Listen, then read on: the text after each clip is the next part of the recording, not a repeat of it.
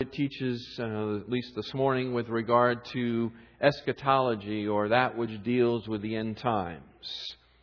That particular topic occupies actually a great amount of the content of sacred scripture.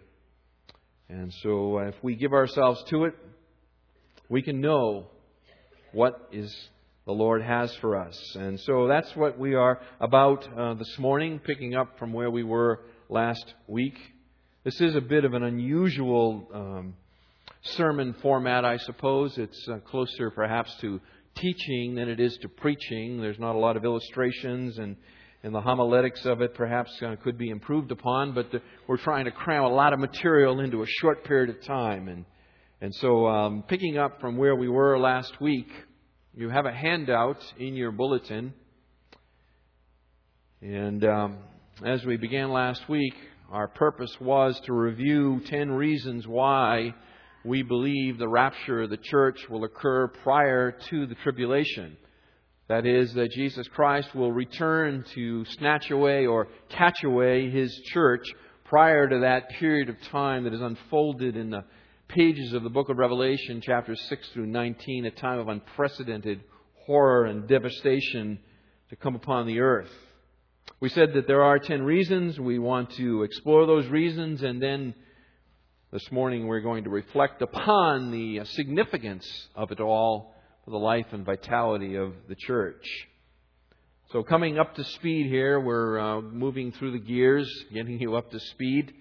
Last time we noted the first reason that we believe in a pre tribulational rapture was because it preserves the doctrine of imminence. That's there on your handout, and I'm giving you scripture references that you can look over, but it does preserve the doctrine of imminence. That is, the any time return of Jesus Christ, that the return of Christ is the next event on the prophetic calendar of God, and that it hangs over this world. He can come at any time.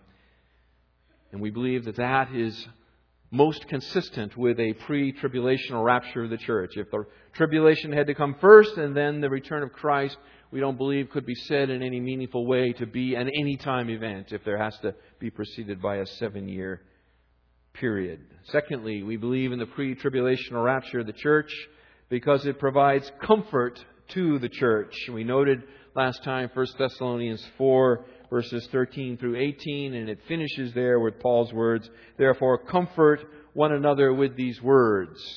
We find it hard to uh, derive comfort if the uh, answer was, uh, You're suffering now, but don't worry, you got seven more years of worse suffering to come. We don't see how that is a meaningful promise of comfort. Third, and still reviewing here, we believe in a pre tribulational rapture because Christians are not destined for wrath. The Apostle Paul says again, 1 Thessalonians 5 9, For God has not destined us for wrath. Fourth, in your list here, we believe in a pre tribulational rapture because of distinctions between the rapture and the second coming. We noted that according to the classic rapture passage here in 1 Thessalonians 4, that the believers are caught up to meet the Lord in the air, thus leaving the earth populated with only unbelievers at that moment in time. Whereas at the second coming, Christ descends to the earth and the unbelievers are caught away into judgment, leaving only believers at that point in time. Thus, the two events cannot be the same and must be separated by some period of time. Fifth, we believe in a pre tribulational rapture of the church because of the purpose of the tribulation. We noted last time that the emphasis with regard to the tribulation period as laid out in the Old Testament, Daniel chapter 9, and as revealed in the New Testament, Matthew 24, 25 in particular, that it relates to the nation of Israel. Israel rejected their Messiah at his first coming. Jesus said to them that you will no longer see me until you say, Blessed is he who comes in the name of the Lord. And that God will bring about this intense time of, of trial upon the earth in order to break the back of a stubborn people, his people, who have steadfastly refused their Messiah. And at the end of that seven year period, according to the prophet Zechariah, they will look on me whom they have pierced, and they will mourn for him as one mourns for an only son, Zechariah 12 and verse 10. Sixth reason why we believe in a pre tribulational rapture. Those others were just reviews. so now we'll settle in on these, all right? Now you're going to have to think with me a little bit on this one. By the way, if we want to find a, a text to land in here, you could open to 1 Thessalonians 4, one of the classic passages with regard to the rapture of the church. There are really three of them John 14, 1 Thessalonians 4, 1 Corinthians 15, and we will be moving around through all of them. But open now to 1 Thessalonians 4, verses 13 through 18. If you're using a Pew Bible, that's page 1183. Let me read the text. But we do not want you to be uninformed, brethren, about those who are asleep, that you may not grieve as do the rest who have no hope. For if we believe that Jesus died and rose again, even so God will bring with him those who have fallen asleep in Jesus. For this we say to you by the word of the Lord, that we who are alive and remain until the coming of the Lord shall not precede those who have fallen asleep. For the Lord himself will descend from heaven with a shout, and with the voice of the archangel, and with the trumpet of God, and the dead in Christ shall rise first. Then we who are alive and remain shall be caught up together with them in the clouds to meet the Lord in the air, and thus we shall always be with the Lord. Therefore, comfort one another with these words. Probably you want to stick a piece of paper in that text or your thumb or something because we're going to be back and forth there. But now I'd like you to turn, if you would, with me to 1 Corinthians 15, verses 51 and 52. It'll be page 1153 in that Pew Bible.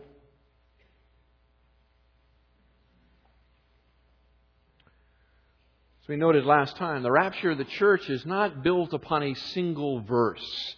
There is no silver bullet verse in which one could point to, for if that were the case, then all Christians would agree to the same understanding, and that is clearly not the case. But having said that, we don't believe that it is obscure or unknowable and that indeed, when we will piece together the various passages of Scripture, that the position that most uh, harmonizes uh, with the fewest number of problems, the least unanswerable questions, is that of the pre tribulational rapture. So, let me add to our base of knowledge here in a minute, and then we're going to reason from that knowledge. First Corinthians 15, verse 51, the apostle says, Behold, I tell you a mystery. We shall not all sleep. And by the way, in the New Testament, sleep is a reference to the death of a believer. He is talking about the death of a believer. Unbelievers are never spoken of as being sleeping with regard to the New Testament. It is reserved only for the believer because for the believer, their death is not a final state, is it? They will indeed wake to be in the presence of the Lord. So, behold, I tell you a mystery. We shall not all sleep, but we shall all be changed I remember the time I visited a nursery. I don't remember which church it was, and they had that painted over the uh, doorway of the nursery. Behold, we shall not all sleep, but we shall all be changed. I thought that was pretty good. It was a misuse of the scripture, but I thought it was a good misuse of the scripture. So anyway, we shall not all sleep, but we shall all be changed in a moment. The twinkling of an eye at the last trumpet. For the trumpet will sound, and the dead will be raised imperishable, and we shall be changed, the Apostle Paul says. So, think with me on this. According to what he tells us here, that at that moment in time, when, according to what Paul says in 1 Corinthians 4, that the, the dead in Christ shall rise first, that is, those who have been united to Christ by faith, and then remaining believers who are alive will join him in the air. The Apostle Paul says here that in a twinkling of an eye at the trumpet, we will be changed, we will be transformed, we will go from a human body as we now know it to a glorified human body that according to Matthew chapter 22 verse 30 will be like unto the angels. That is, it will no longer have the ability to procreate, no longer the ability to produce physical children. So if that is true, and it seems to be clearly so, and beyond that, and I guess I need to add one more piece of, of uh, knowledge here, and then we'll tie it all together. So go with me to Matthew uh, 25. Matthew 25. to be reminded uh, for you of the sheep and the goat judgment, verse 31.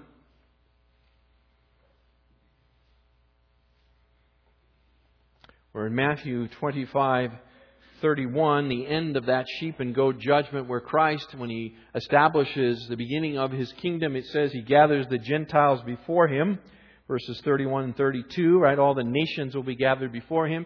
He will separate them as a shepherd separates sheep from goats. He will put the righteous or the sheep on his right, the goats on his left. And then verse 46 sort of ties it all up and it says, These, that is, those who are the unrighteous, will go away into eternal punishment, but the righteous into eternal life. Now, you've got to think with me a little bit. If the rapture of the church occurs at that point in time when the second coming of Christ, then according to 1 Thessalonians 4, 1 Corinthians 15, all the believers are given glorified bodies no longer capable, no longer capable of producing children, right? And according to Matthew 25 here, all the unrighteous are separated out and sent off into eternal punishment. That leaves no one to produce children. And the production of children is an essential part of the millennial kingdom. For we know from Isaiah 65, just write this down, verses 17 through 25, for example, or Zechariah 8, verses 20 through 23, or one that I will turn you to, Revelation 20, verses 7 and 9, where John says that when the thousand years, that is the millennial kingdom, are completed, Satan will re- be released from his prison and will come out to deceive the nations which are in the four corners of the earth, Gog and Magog, to gather them together for the war. The number of them is like the sand of the seashore. That means that in the millennial kingdom there has to be people who are no are not in glorified bodies incapable of sinning anymore. And if the return of Christ at the second coming and the rapture of the church occur simultaneously, then when the rapture comes, all the believers are translated into glorified bodies and all the unbelievers are taken away and judged, and that leaves nobody to enter into the millennium and have children. But if the church is raptured before the tribulation, then all the believers are taken into glory and given glorified bodies that no longer can bear children. And then during the next seven years, there is a period of intense pressure and affliction that is poured out on the earth. And during that period of time, some do come to believe. Those that are then brought before Christ at the sheep and the goat judgment. Still in their physical human bodies, bodies just like yours and mine. And there, at that moment in time, Christ separates them, it says, as a shepherd separates the sheep from the goats. And the unrighteous are sent off into eternal punishment, but the righteous are invited into his kingdom, still in human bodies, where they will there procreate, have children, repopulate the earth after the devastations of the tribulation period. And at the end of the thousand years, their children and their children's children and their grandchildren, God forbid the vast majority of which, will rise up in unbelief once again and seek to overturn Christ's kingdom at the final battle of Armageddon. Spelled out for us here in Revelation 20, verses 7 and 8. Beloved, the only thing that makes any sense of all of that is for the church to be taken before the tribulation begins, not at the end of the tribulation. So we believe in a pre tribulation rapture because it allows for children to be born during the millennium. Seventh reason. We believe in a pre tribulational rapture because it provides time for the Bema Seat judgment of the church. Turn with me to 2 Corinthians chapter 5, page 1157. 2 Corinthians chapter 5 and verse 10.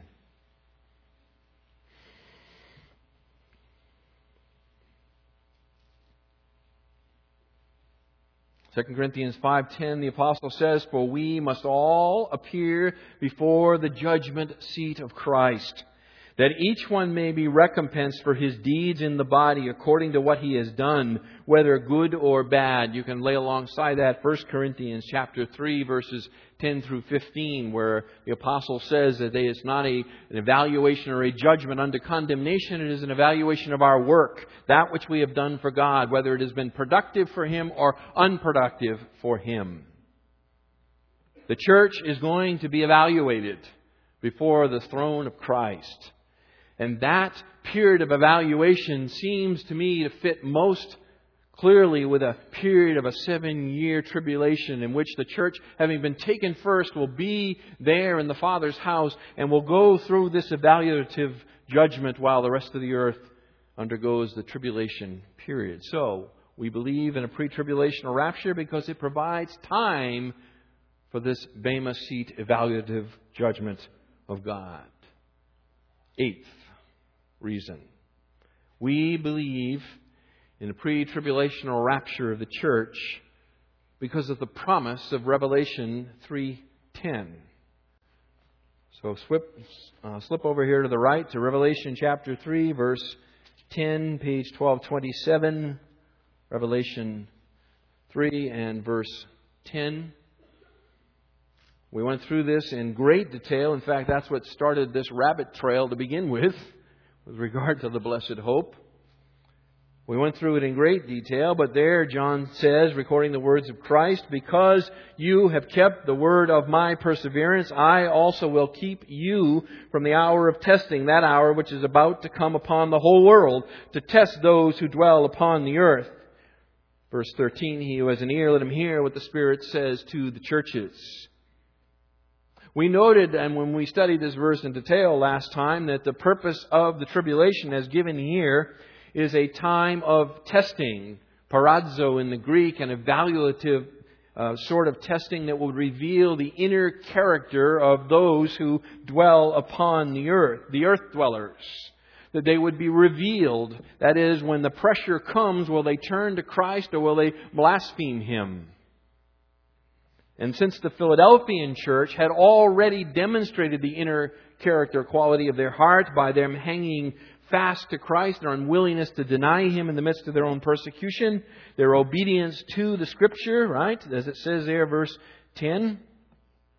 Therefore, there is no need for them to be revealed in a tribulation period. Their faith has been revealed already. They will be tereo ek, kept out from the tribulation period. And those who follow in their footsteps, that is, those that imitate the faith of the church at Philadelphia, the promise widened here, of course, verse 13, he was near, let him hear what the Spirit says to the churches, plural. Those who follow in the footsteps of the Philadelphian church will also be tereo, eh, kept from the hour of evaluation that is to come upon the whole earth. So because of the promise of Revelation 3:10, we believe in a pre tribulational rapture of the church. Ninth reason. Because of the promise of John 14. So turn back in John's Gospel to chapter 14, page 1078. Let me do this. Let me just flip you a little further to the left and lay a little background to what happens in John 14, verses 1 to 3. So take a look at John 13, verse 1. This is the upper room discourse. This is the night in which Jesus was betrayed. This is the final uh, moments that he has with his disciples in which he has important things he needs to teach them and tell them because he is soon to be taken from them. So everything he says here is of, of critical nature. There are no wasted words here. There is not much time. Verse 1 Now, before the feast of the Passover, Jesus, knowing that his hour had come, that he should depart out of this world to the Father. Having loved his own who were in the world, he loved them to the end. Notice what he says that he is departing out of the world to the Father. He is returning to the Father. In a matter of a few short hours, he will be upon a Roman cross, which will take his life in the most brutal and agonizing way. He will be raised from the dead three days later. He will appear to his disciples in glorified body over a period of 40 days, and then he will be ascended back to the right hand of the Father, Hebrews 1.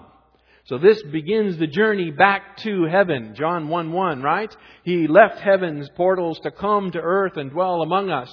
He is now making the journey back. He knows that it's ready, it's upon him. He's headed back to heaven. And this is of great concern to his disciples. They are very, very worried. They thought the kingdom was going to be now. A short week ago, he had ridden into the city on the back of a donkey, right? And they had thrown the palm branches in the road before him, thrown their cloaks down before him, proclaimed, Hosanna, blessed is he who comes in the name of the Lord calling out to him as, as David's successor, the king of Israel. The city is stirred. They think the kingdom is coming, and then all of a sudden, in a week's time, it's all come to naught. They're discouraged. They're broken. And soon they'll be discouraged even more because they're going to see their hope, the hope of Israel, hanging on a Roman cross. Jesus says, I'm no longer going to be with you. And they can't handle it. Down to verse 36, 37. Simon Peter said to him, Lord, where are you going? Jesus answered, Where I go, you cannot follow me now, but you shall follow later. He's going where? He's going to heaven. He is going to heaven and he's saying, You cannot come now, but you can come later. Peter said to him, Lord, why can I not follow you right now? I will lay down my life for you. Best intentions, of course. So now we look at verse 1 of chapter 14. Remembering, of course, that chapter numbers are a late addition to the manuscripts, right? This is a continuation. Jesus says, Let not your heart be troubled, Peter. Believe in God. Believe also in me. In my Father's house are many dwelling places. If it were not so, I would have told you, for I go to prepare a place for you. And if I go and prepare a place for you, I will come again and receive you to myself, that where I am, there you may be also. He is headed back to heaven. And he says to these troubled disciples and through them to us, do not worry. I'm going to do something. I've got a job to do, but when I'm done, I will return and I will bring you with me He's going to prepare a place in the Father's house, and then return and take them to that house. Now, it's important to notice what he does not say as well as what he does say. And that is that it's important to understand or notice that he says that he's not returning so that he can be where they are. Right?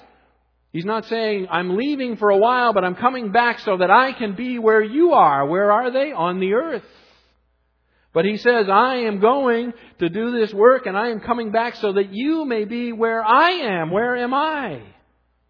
In heaven. In heaven.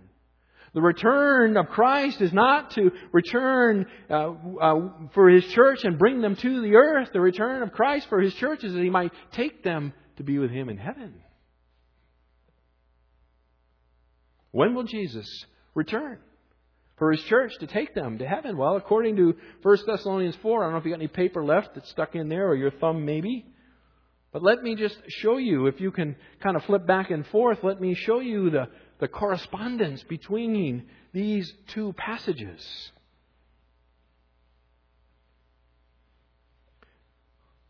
According to John 14:3, Jesus says, "I will come again," right?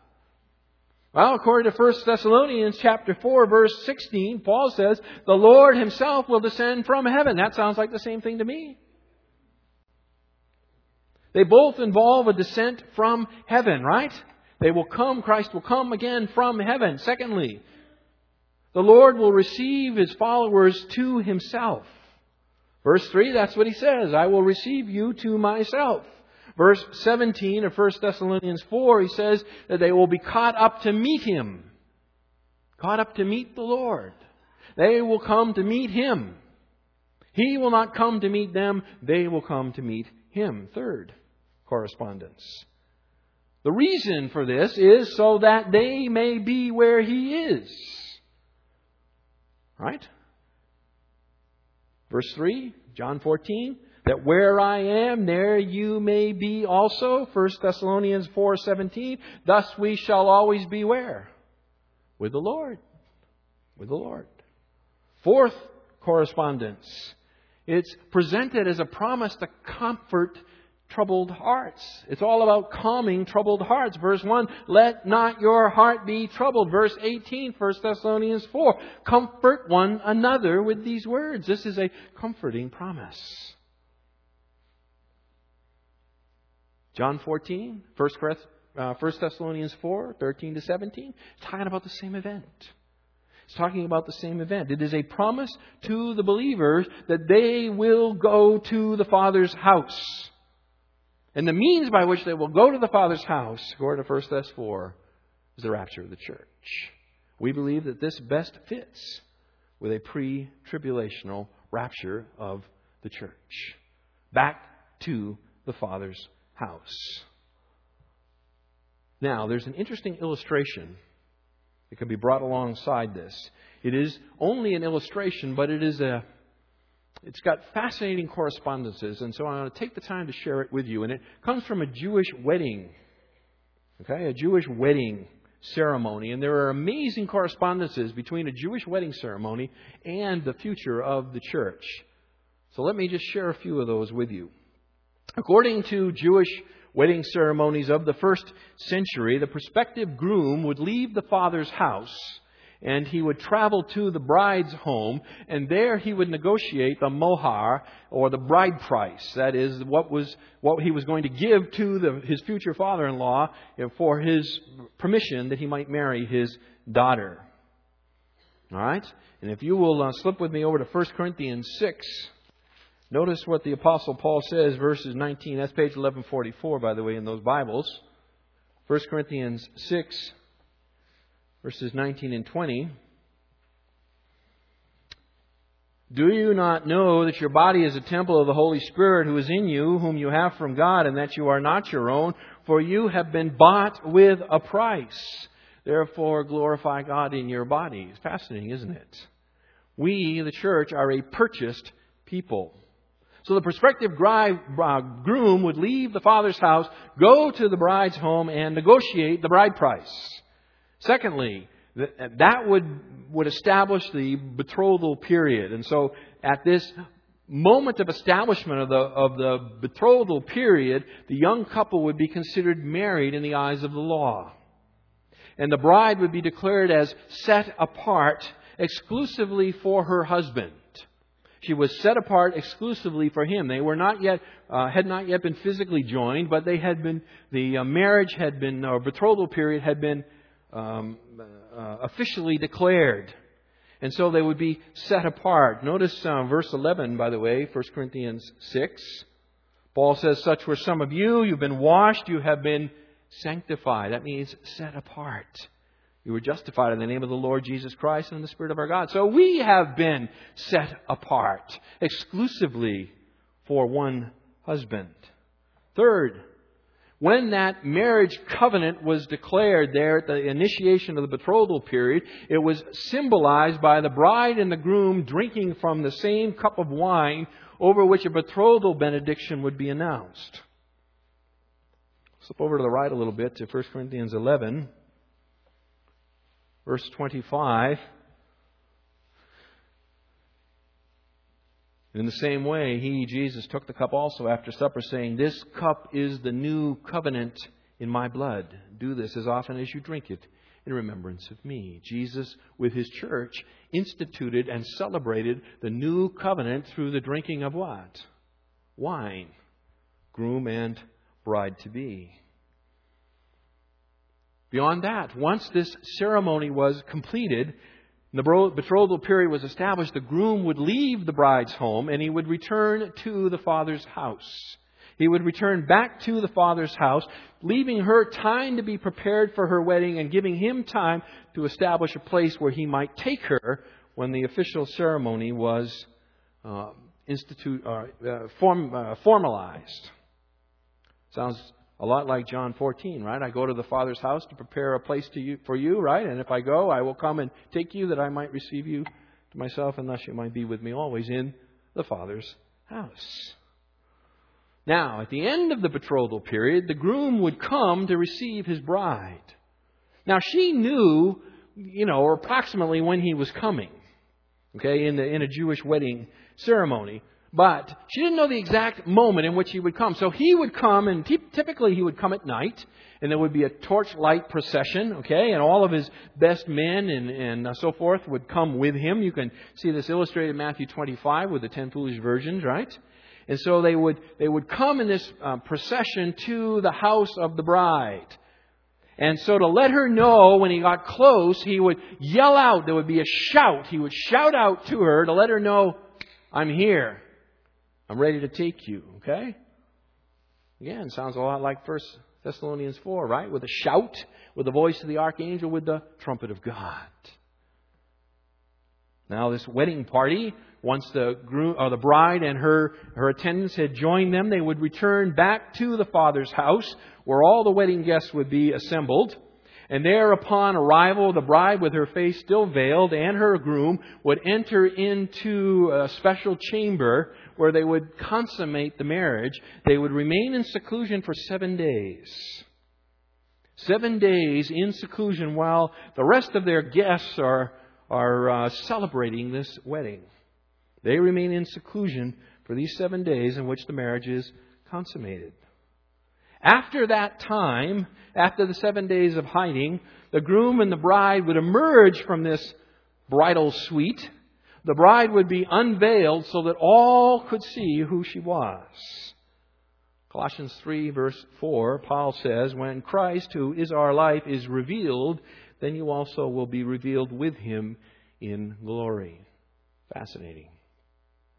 This does not prove a pre tribulational rapture of the church but it is a fascinating correspondence between that which was the cultural norm and that which we believe the Scripture teaches is the destiny of His church. That leads us to the tenth reason. The tenth reason why we believe a pre tribulational rapture, and that's because of the silence of the, uh, uh, regarding the church in Revelation chapters 6 through 19. So back to Revelation.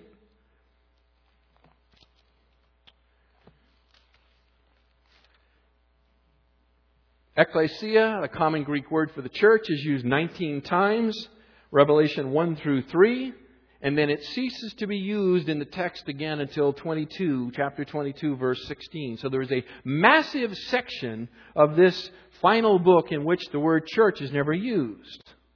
Okay. But it's more than interesting to observe that if the church remains on earth during the tribulation, as some teach, then the rest of the, the, book is silent about what is the role of the church during that time. It is never mentioned, it is never referred to. However, Israel is mentioned and referred to specifically. We know of the 144,000 Jews, right? 12,000 from each of the 12 tribes. Revelation 7, Revelation chapters 14. We know about the woman who gives birth to the male child, Revelation chapter 12, specifically told to be Israel. So Israel is spoken of, the church nowhere to be found. And beyond that, go over to uh, chapter 13 of Revelation, verse 9.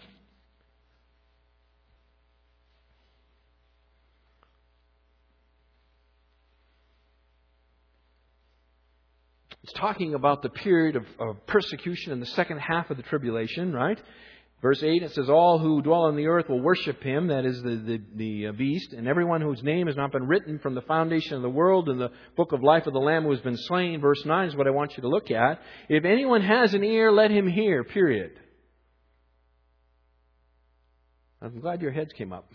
Okay? Something's missing from that citation. There is something missing from that citation. What is missing? He, whoever has an ear, let him hear what? What the Spirit says to the who? Churches. Over and over and over and over again, we are told in the early chapters of Revelation, He who has an ear to hear, let them hear what the Spirit says to the churches. Now here we are in Revelation 13 verse 9, in the, in the height of the tribulation period, the same general admonition to pay attention, right? To learn from this. But notice it says, He who has an ear to hear,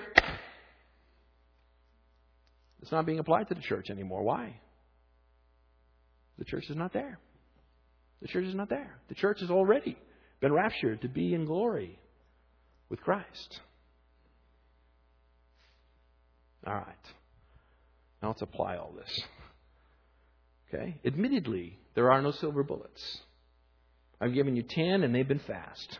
Okay, I don't know if I'm faster this week than I was last week. I was exhausted at the end of the last week. It went so fast. It even went faster than I could think. All right? Well, I've given you 10 reasons. They're like pieces of a jigsaw puzzle.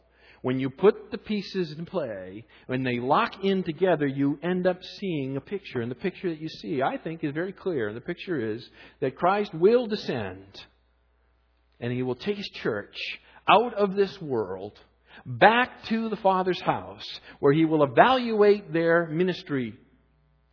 And in the meantime, there will be all kinds of troubles and woes to pour out upon this earth, that God will break the back of the rebellious people. So, what are the practical benefits of all of this? I've got three of them for you here this morning, okay? Three practical benefits that we can draw from this teaching.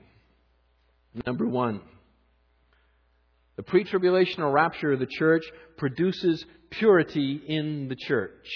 It produces purity, it is designed to produce purity. It is designed to create in our mind an understanding that I could see Christ today. Today he could come.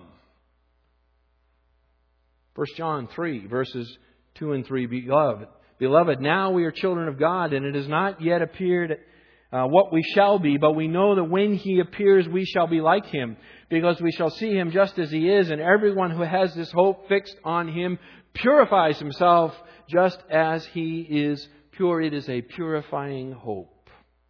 The return of Jesus Christ for his church is a purifying hope. When we have our eyes up looking for the return of Jesus Christ, then we don't, uh, we're not engaged in the world, we are engaged in the eternal. We are reminded that Christ has died to set us free from our sin. We are reminded that we are His bride, and just like a human bride, in preparation for her wedding, we will focus on our purity. We want to walk that aisle in white, not spoiled or soiled garments. To keep your eyes on the imminent return of Jesus Christ for His church is a purifying hope.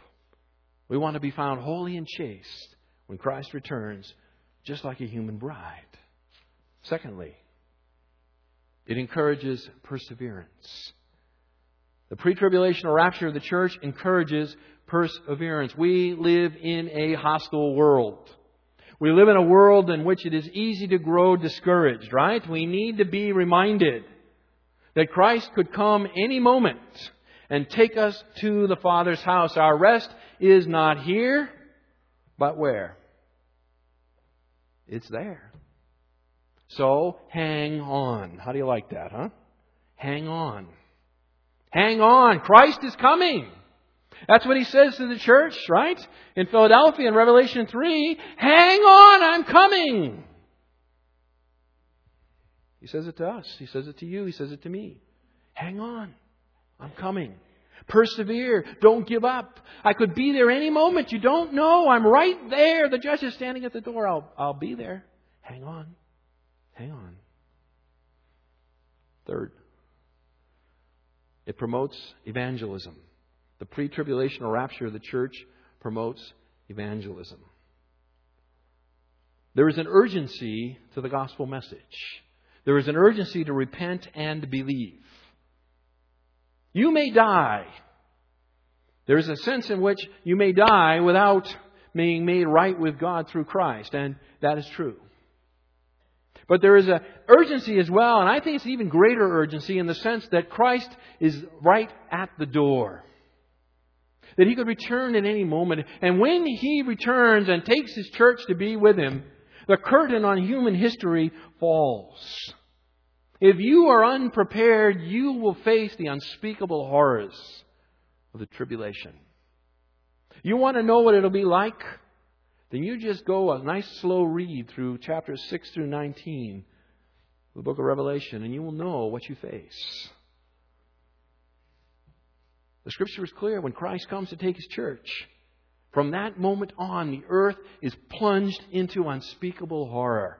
Horror that rivals the days of Noah's flood. A time when Satan will personally empower his representatives to persecute those who oppose his will. Revelation 13. A time when heavenly judgment will fall upon this planet in the form of earthquakes and plagues and cosmic disturbances and war and famine, and it will be of such intensity that people will cry out for the rocks to cover them and hide them from the wrath of Almighty God. A time of such intense judgment and persecution that according to Mark chapter 13 and verse 20, if the Lord had not cut it short, there would be no life left on this planet. Christ could come at any time and take his church. Amen? And after we're gone, this building is still going to be here. It's still going to be here. There won't even be any holes in the ceiling when we go. And that's good. Because I'm afraid there'll be some of you left. And I wouldn't want you to get wet. This is serious stuff. This is serious stuff. When Christ comes, the true church will leave. And there will be some left. I urge you, I urge you in the strongest possible terms, if you don't know for sure that when Christ comes, that He will take you to Himself, then you need to make it right, and you need to make it right today. When we finish here in a little while, there'll be some folks standing over there by that cross.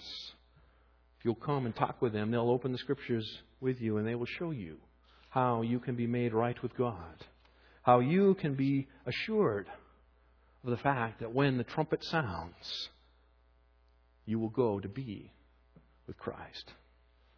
Let's pray.